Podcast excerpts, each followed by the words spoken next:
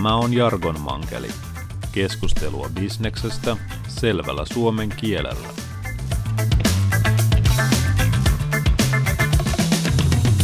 Onko myynti taidetta vai tiedettä?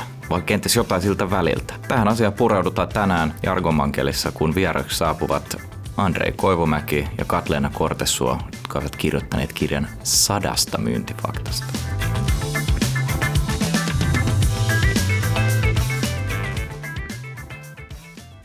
Mikä teidät sai kirjoittamaan kirjan myynnistä? No Kattiksen kanssa käytiin lounaalle ja tutustuttiin ja mulla on ollut aina unelmana kirja ja en ikinä olisi uskonut, että se toteutuisi. Ja Katleena sanoi, että hei, haluaisitko kirjoittaa kirjaa? Sanoin, mennään vaan. Joo, joo, mä ajattelin, että meidän osaamiset varmaan täydentää aika hyvin toisiaan, että sä oot myynnin huippuammattilainen ja mä oon tehnyt kirjoja jonkin verran, niin mm. ajateltiin, että tästä tulee aika hyvä kokonaisuus. Mm. No miksi just myynnistä? No niin, no sehän on ensinnäkin se aihe, mistä pitää tehdä monta kirjaa vuodessa, koska se on asia, mihin tälle alalle tulee koko ajan uusia ihmisiä. Koko ajan tarvitaan uusia oppeja, uusia näkökulmia ja inspiraatiota. Mm, mun mielestä myynti on omanlainen taiteen laji myös. Siellä on tiettyjä tekniikoita ja prosesseja, mutta sitä voi tehdä niin monella tavalla. Ja tavallaan ehkä tässä nyt avataan meidän tapa ajatella myynnistä ja mm. ylipäätänsä bisneksestä. No te, teidän kirjan otsikko on sata faktaa myynnistä ja mm-hmm. sitten niitä ilmeisesti tuli vielä vähän lisää. No, kannattaa ostaa kirjan näkee sitten. Joo. Mutta siis ideanahan on se, että aina pitää toimittaa enemmän kuin mitä lupaa. Joo. Että asiakas ei pety. Eli tämä on teidän myös filosofia myös käytännön elämässä. Kyllä mä uskon, että kummallakin on aika samanlainen, että ylittää raja aina ja niin henkilökohtaisessa elämässä kuin sitten bisneselämässä. Joo. Mutta mitä se nyt myynti oikein on? Andre, sä sanoit just, että sun mielestä se on taiteenlaji. Mm. Mutta se on aina vähän sellaista, että me ajatellaan, että se on niin kauhean monimutkaista ja nyt se on niin kuin taidettakin. Niin, niin, niin tota, mitä siinä on, mitä, mitä mä, en mä nyt ole mikään maalari, eihän mä voi lähteä sitä tekemään. Ei, siis pystyy, pystyy. Mehän myydään joka päivä. Me myydään itsemme johonkin tapahtumaan tai me myydään itsemme toiselle, toiselle henkilölle niin kuin kaikki on myyntiä. Tämä mikki, mihin me puhutaan, on myyty jollekin. Joku on ostanut sen, missä me istutaan, tämä on myyty. Et niin kuin joka päivähän mun mielestä tapahtuu myyntiä. Ja sitten on erilaisia tekniikoita vaan ja mun mielestä niin kuin myynti ylipäätään sitä, että kommunika- kommunikointitaidot on niin kuin kunnossa ja mm. hiffataan se tilanne ja hiffataan kokonaiskuva. Ja mä puhun monesta myynnistä silleen, että mä en, mä en ikinä myy. Mä en esimerkiksi kysy ikinä asiakkaalta, haluaisi tehdä tarjosta, vaan mä annan sen mahdollisuuden sille. No onko tämä se sun keskeinen tekniikka, kun sä sanot, että, että, tota, että sulla no, on omat tekniikat? Yksi tekniikoista kyllä, että luodaan mielikuva, luodaan halu ostaa. Hmm. Mutta siis on niin kuin just siinä kirjassa ehkä avataan vaan, miten mä näen myyntiä aika paljon. Sitten Katleena avaa vähän eri suunnasta ehkä hmm. sitä ja sitä kokonaiskuvaa, että myyntihän ei ole sitä vaan, että hei osta, vaan se on aika laaja paketti kaikkea. Sä sanoit just äsken tuosta, että myynti on kommunikointia. Sehän on ennen kaikkea kommunikointia ja vaikuttamista. Et sekin on jo myyntiä, kun ö, isä sanoo murrosikäiselle lapselleen, että miksi pitäisi lopettaa nyt kännykän räplääminen. Mm. Se on jo ajatuksen myyntiä. Miten me saadaan se toteutettua niin, että se lapsi tekee mitä pyydetään ilman, että se alkaa vaikka väittää vastaan tai ilman, että siitä tulee riita. Mm, ja Kaik- joku... Kaikki vuorovaikutus on jollain tapaa myyntiä. Mm-hmm. Ja on just miten sä sanot tai muotoilet sen lauseen, niin siitä loppuu, riippuu se lopputulos. Mm. Joo. No, mutta tänään on kuitenkin tarkoitus puhua siitä myynnistä, josta saa euroja taskuun. Niin miten sitä sitten tehdään? Mitä te itse teette myyntiä? Käytännössä me itse asiassa aika paljon kirjassa puhutaan myös siitä, että myyntiä tärkeämpää ehkä jopa on markkinointi. Markkinointi on paitsi kivempaakin, mm. koska sen jälkeen hän asiakkaat tulee luokse ikään kuin pyytämättä. Ei tarvitse enää myydä, vaan asiakkaat tulee luokse ja pyytää apua. Eli sitten kirjoitetaan vaan laskuja sen jälkeen. Joo, mutta välissä tehdään myös sen asiakkaan kanssa yhteistyötä. Niin just. Kyllä siinä aika paljon työtä mahtuu ennen kuin se lasku kirjoitetaan ja ennen kuin ne asiakkaat alkaa soittaa, esimerkiksi Katleena tai mun tapauksessa, niin kyllä siellä on niin kuin monta, monta, monta vuotta tehty aika jäätävää duunia. Mm. No tämä on itse asiassa hirveän kuvaavaa teidän molempien kohdalla. Te, te olette todella semmoisia niin persoonia, voisi sanoa jopa, että oman alani julkkiksia. Niin. Wow. Tämä oli hieno. Missä mun kruunu on? Mä haluan kruunun nyt. Mutta tota, kertoo, että onko tämä niinku, niinku keskeinen osa myös teidän näkemyksessä sitä, että miten myyntiä tehdään, että pitää luoda itsestään brändi? No joo ja ei. Et siis kyllähän jos sut tunnetaan ja sä oot tietynlainen brändialalla tai sitten Suomessa tai Helsingissä tai Savonlinnassa. Hämeenlinnassa. Hämeenlinnassa, mutta siis en mä nyt sua tarkoittanut vasta tulevaa lukijaa. Niin. niin tota, kyllä se helpottuu. Että kuvitellaan mun tilanteessa, kun avattiin tammikuussa toi uusi kiinteistövälitystoimisto, niin mehän saatiin yli kaksi viikkoa sitten käyntikortit ja mainosmateriaali. Meillä oli nettisivu eikä mitään. Ja saatiin aika jäätävä iso määrä asuntoja myyntiin. Ilman ainuttakaan paperia lappusta tullaan vaan sun luokse ja kerrotaan, että hei, tämän asunnon arvo on tämä tilasto ja tue, tueksi käyttää, mutta ei mitään niin kuin myyntimateriaalia meistä. Mm. Ja silti ekalla viikolla 15 miljoonaa euroa edestä asuntoja myyntiin. Niin jos ei olisi tämmöistä niin kuin tunnettavuutta tai niin kuin kokemusta ja toki vanha asiakkaita taustalla, niin todennäköisesti ei olla saatu ainuttakaan asuntoa myyntiin. Ja laajemminkin just tämä, että mä en tiedä tarviiko olla julkis, mutta tarvii olla oma persoona. Et välittömästi, jos alkaa menee johonkin halvatuun myyntimieskouluun ja putkahtaa putken päästä ulos semmoisena myyntimiehenä, millaiset muutkin on, niin sen jälkeen mahdollisuudet myydä on aika pienet. Et kyllähän tätä tehdään omalla persoonalla. Ja sen ei tarvi, sitä, se ei liity siihen, että pitäisi olla julkis tai tunnettu, mutta jos oma asiakaspiiri tunnistaa, mm. niin se on tietenkin tosi tarpeellista. No liittyykö tämä jollain tavalla tähän ajan henkeen, kun puhutaan koko ajan, että pitää olla aito? Mm, liittyy, ja mä väitän itse asiassa se on ollut aina meille ihmisille aitous on ollut tärkeää. Ihan aina. Ei ole olemassa sellaista aikakautta, että ihmiset solmis niin kuin mieluusti epäaitoja suhteita ja asiois mieluusti epäaidon aidon ihmisen kanssa. Mutta ehkä se sitten korostuu vielä mm. nykyaikana. Ehkä me sanotaan sitä enemmän ääneen tätä tarvettamme. Joo, ja sitten jos miettii, niin jos psykologia katsoo, niin kyllähän niin sä tunnistat, kun toinen on iloinen tai ei ole iloinen, vaikka kuinka sä esität. Mm. Niin kyllä se on niin kuin, se nähdään läpi. Joo. No, musta on kiinnostavaa mennä tähän brändin rakentamiseen ja markkinointiin vähän myöhemmin, mutta mä haluan, kuitenkin haluaisin kuulla teistä niitä, niitä, niitä käytännön tekniikoita, joilla sitten kuitenkin lopulta myydään ja, niin, niin, ja otetaan ne eurot sieltä omaan taskuun. Niin kertokaa, miten te teette sitä päivisin. No niin, kumpi aloittaa? Mä, mä, mä voin aloittaa. Ö, Yksi, mikä on älyttömän tärkeä asia tiedostaa, on se, että asiakashan tekee aina ostopäätöksen tunteen perusteella. Me jokainen ostetaan enemmän tunnetta, mutta asiakkaalle pitää silti antaa ne järkiperusteet, koska varsinkin mun tapauksessa mun asiakkaat on usein ihmisiä, jotka ostaa koulutuksia, kiinoutteja, konsultaatiota omalle organisaatiolleen. Ne ei osta omalla rahapussillaan, vaan ne ostaa organisaationsa rahapussilla. Niin eihän ne voi mennä perustelemaan sitä ostostaan sillä, että no kun se Katleena oli tosi kiva – ja sitten tämä koulutus voi olla hauska ja sitten meillä olisi niinku mukavaa. Ne on, ne on tunneargumentteja. Niiden perusteella saatetaan ostaa. Ihmiset saattaa viihtyä mun koulutuksessa, mutta mun pitää pystyä tarjoamaan järkiargumentit. Se, että mä pystyn näyttämään mun koulutuksen tehot mm. ja se, että mulla on aika halvatu hyvä takuu. Siis, siis mun takuuhan on se, että jos joku ostaa mun koulutuksen ja jos osallistujat pitää mun koulutusta tylsänä tai hyödyttömänä, niin mä en velota siitä mitään. No. Eli se on riskitön ostos asiakkaalle. Ja nämä on järkiargumentteja, mitkä pitää ihmisen pystyä viemään eteenpäin organisaatiossaan. Mutta silti mun pitää ottaa tunneasiat huomioon. Mun pitää silti olla kiva ja mukava. Mm, koska muuten se olisi niin. niin ala-asteella, että niin. on fiksu asia, kerrotaan, mutta niin tyylisesti, että nukahtaa. Joo, joo, joo. Ja sitten se on ihmisten kiduttamista sen jälkeen, Just koulutukset. Andre. Tuo oli tosi itse hyvä esimerkki ja tosi fiksusti sanottu.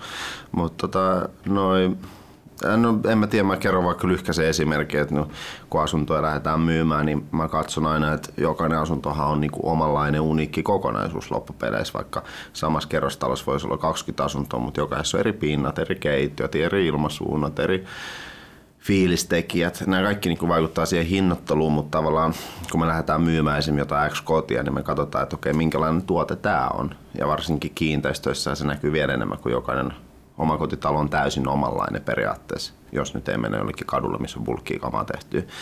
Sitten me katsotaan, okei, okay, tämä on tämän tyyppinen tuote, tämä myydään tämän tyyppisille henkilöille. Tässä on nämä miinukset, tässä on nämä plussat. Joskus asiakkaat voi suuttua, että hei, no eihän mun koti ole tollanen, että tuossa ei tuommoisia miinuksia, toi pikkupiha sopii mulle. Joo, se sopii sulle, mutta nyt me myydään toiselle henkilölle. Sitten me katsotaan, että minkälainen tuote se on. Me tuotteesta se periaatteessa me tiedetään, että minkälainen tuote niin menee minkälaiselle ostajakunnalle, miten se ostajakunta haluaa sen tiedon vastaan, mitä siellä on. Ja sitten kun ne tulee, niin jos sieltä tulee lääkäri tai taiteilija, niin sillähän puhutaan eri tavalla, myydään eri asioita.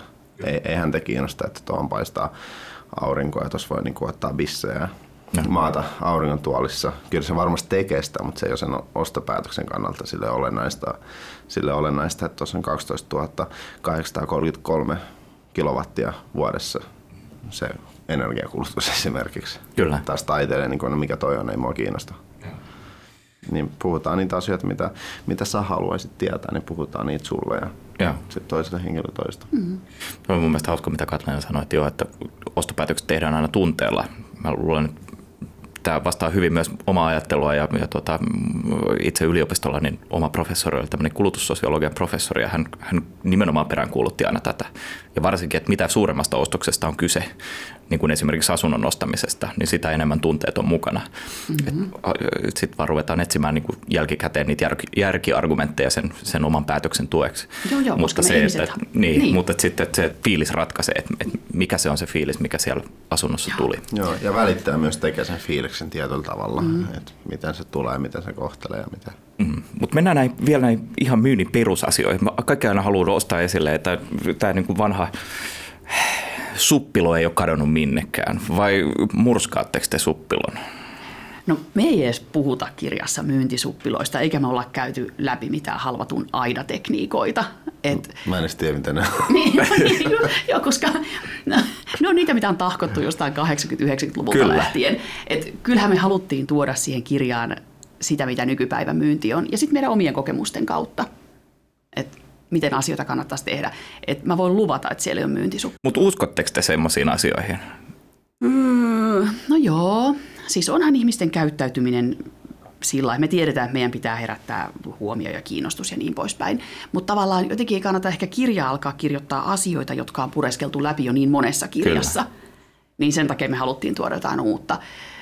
Lähinnä mä haluan, niin. Niin mietin tässä että niin kuin teidän omaa myyntityötä, mitä te päivittäin myös teette, että onko nämä teille semmoisia niin juttuja, jotka te otatte ikään kuin itsestäänselvyytenä ja rakennatte niiden pohjalle, vai pitääkö ne tosissaan laittaa murskaksi tämmöinenkin asia kuin myyntisuppilo?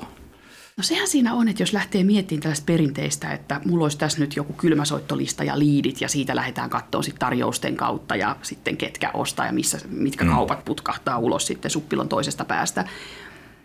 Niin kyllä mun työ on aika erilaista. Mulle tulee enemmän niin kuin ihmiset ottaa yhteyttä, että hei, tuu tekemään tämä asia. Ei, en, siis en mä tee tarjouksia, mm. jotka ei mene läpi. Kuulostaako tämä kauhealta? Kun mä en tee myyntityötä, niin se ei mun, mun korvaan kuulosta niin kauhealta, mutta mä en tiedä, mitä nuo kuulijat tuolla toisessa päässä ajattelee. Että... Mites, miten sä ajattelet? Soit, et säkään soita mitään kylmäsoittoja? Ei, ja... mä en ole itse asiassa ikinä alan aikana soittanut mm. kylmäsoittoa. Ja tota, en ole käyttänyt käyntikortteja kahteen kolmeen vuoteen. Mm. Ja näin, mutta siis just ehkä niinku itse niinku henkilökohtaisesti siellä niinku kirjoitan kirjan silleen, että miten mä oon, niinku näen sitä myyntiä, mitä mä oon tehnyt ja mitä osa-alueita, nyt sehän on niinku sata faktaa, niin se on aika pieni osuus, että sanotaan, jos se olisi niinku 5000 faktaa, sitten se alkaisi niinku riittää. Mutta tavallaan semmoista, miten se nähdään se homma, koska tosiaankin kun mä muutin Helsinkiin, en mä tuntenut ketään, en mä tuntenut alaa, ei mulla ollut niinku mitään resursseja, mutta jotenkin niinku tekemällä töitä vaan onnistui siinä ja ehkä sitä niinku omaa kokemusta. Ja just kun sä puhut myyntisuppiloista, niin on nämä koulut käynyt, mutta en muista, että puhuttiinko siellä mitään niistä. Ja en ole itse henkilökohtaisesti niinku lukenut siis myyntikirjoja ja näin poispäin. Niin mitä haju, mitä ne on. Onko se kehittänyt itsellesi tämmöisiä nyrkkisääntöjä, että kuinka monta näyttöä pitää järjestää ennen kuin asunto on myyty tai kuinka monta ihmistä pitää saada sinne sisään ennen kuin no asunto ei, mutta kyllä mä tiedän aika tarkkaa, että kun asunto julkaistaan seuraavan kolmen päivän aikana, osaan ennustaa, että miten nopeasti se menee myy kaupaksi katsomalla, onko kolmen, vu- kolmen vuorokauden aikana mitä on ollut yhteydenottoja ja kuinka paljon ihmisiä on käynyt klikkaa sitä oikotie-ilmoitusta, niin aika nopeasti osaan sanoa. Pidetään tässä kohtaa pieni breikki ja sen jälkeen ruvetaan puhumaan siitä, että miten te olette päässeet siihen tilanteeseen, että te ette tee kuin sellaisia tarjouksia, jotka menee läpi.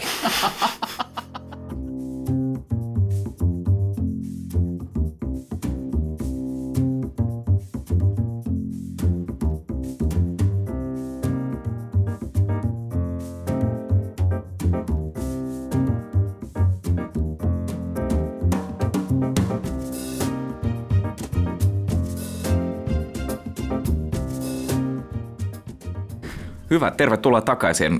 Jatketaan siis vielä Andre Koivumäen ja Katleena Kortesuon kanssa myynnistä. Nyt olisi tarkoitus puhua siitä, että miten teistä on tullut tuommoisia henkilöbrändejä. Mitä te olette tehnyt sen tempun? Mm. Eihän sitä yhden yön aikana vaan päätetä ja sitten ollaan. Joo. No siis mä väitän, että jokainen syntyy henkilöbrändiksi. Siis tarkoitan sitä, että jokainen on uniikki yksilö. Ei, ei tässä maailmassa löydy kahta samanlaista ihmistä. Ja sitten kysymyshän on enää vaan siitä, että kuinka paljon viestii itsestään ulospäin, jotta asiakkaat löytää sellaisen tyypin, että hei, tosta tyypistä voisi olla meille apua. Mm. Niin mm. mä enemmän näen, että se on niin. Mm. Tosi niin aika mielenkiintoista Katleena kertoo tuolla niin fiksulla, fiksuilla sanoilla ja mä tässä niin aina sanoin, että en mä, niin kuin, en mä tiedä miten musta on tullut, ei mulla ole ikinä ollut sitä tavoitetta, mä vaan tein niin tavallaan... Miten niin sulla ei ollut koskaan tavoitetta? Mä, mä, mä oon lukenut semmoisen haastattelun susta, mitä sä oot sanonut, että sä kyllästyit olemaan tavallinen kiinteistövälittäjä ja sit päätit, että joo, siis, susta tulee Suomen mä, kovin kiinteistövälittäjä. Siis, siis mä tarkoitan sitä, että totta kai mä halusin olla Suomen kovin tunnistettavien kiinteistövälittäjä, mutta en mä niinku tiennyt, miten se tehdään tavallaan, että mä vaan tein. Mm. Tein, tein, tein no asioita. No, mitä sä teit? Siis, niin kuin Katleena sanoi, toistoja. Rummutin, asunto myyty, asuntoja myyntiin. Mä oon kova, kato Missä? mua, joo joo. Missä? Niin. Somessa. Missä? Ei mulla ole mitään muuta mahdollista missään muualla. Niin. Kadullaks mä menen? Ei, se olisi ollut mielenkiintoista. Ei tiedä paina lehteen mitä tahansa, mutta niin kuin, että some oli sun kanava. Joo, no se ei nyt mitään lehtijuttu, ei silloin 400 euroa tilillä oli seitsemän vuotta sitten, mitä lehtijuttu olisi ollut varaa. Mutta siis, niinku, siis somessa, kuka ei ollut somessa, mä ajattelin, just oli Facebook tullut tutuksi ja näin, ja IG, muistaakseni ei ollut linkkarista, ei ollut tietoakaan. Ja Facebookissa jotain, joo, joo, täällä ollaan, kato mua.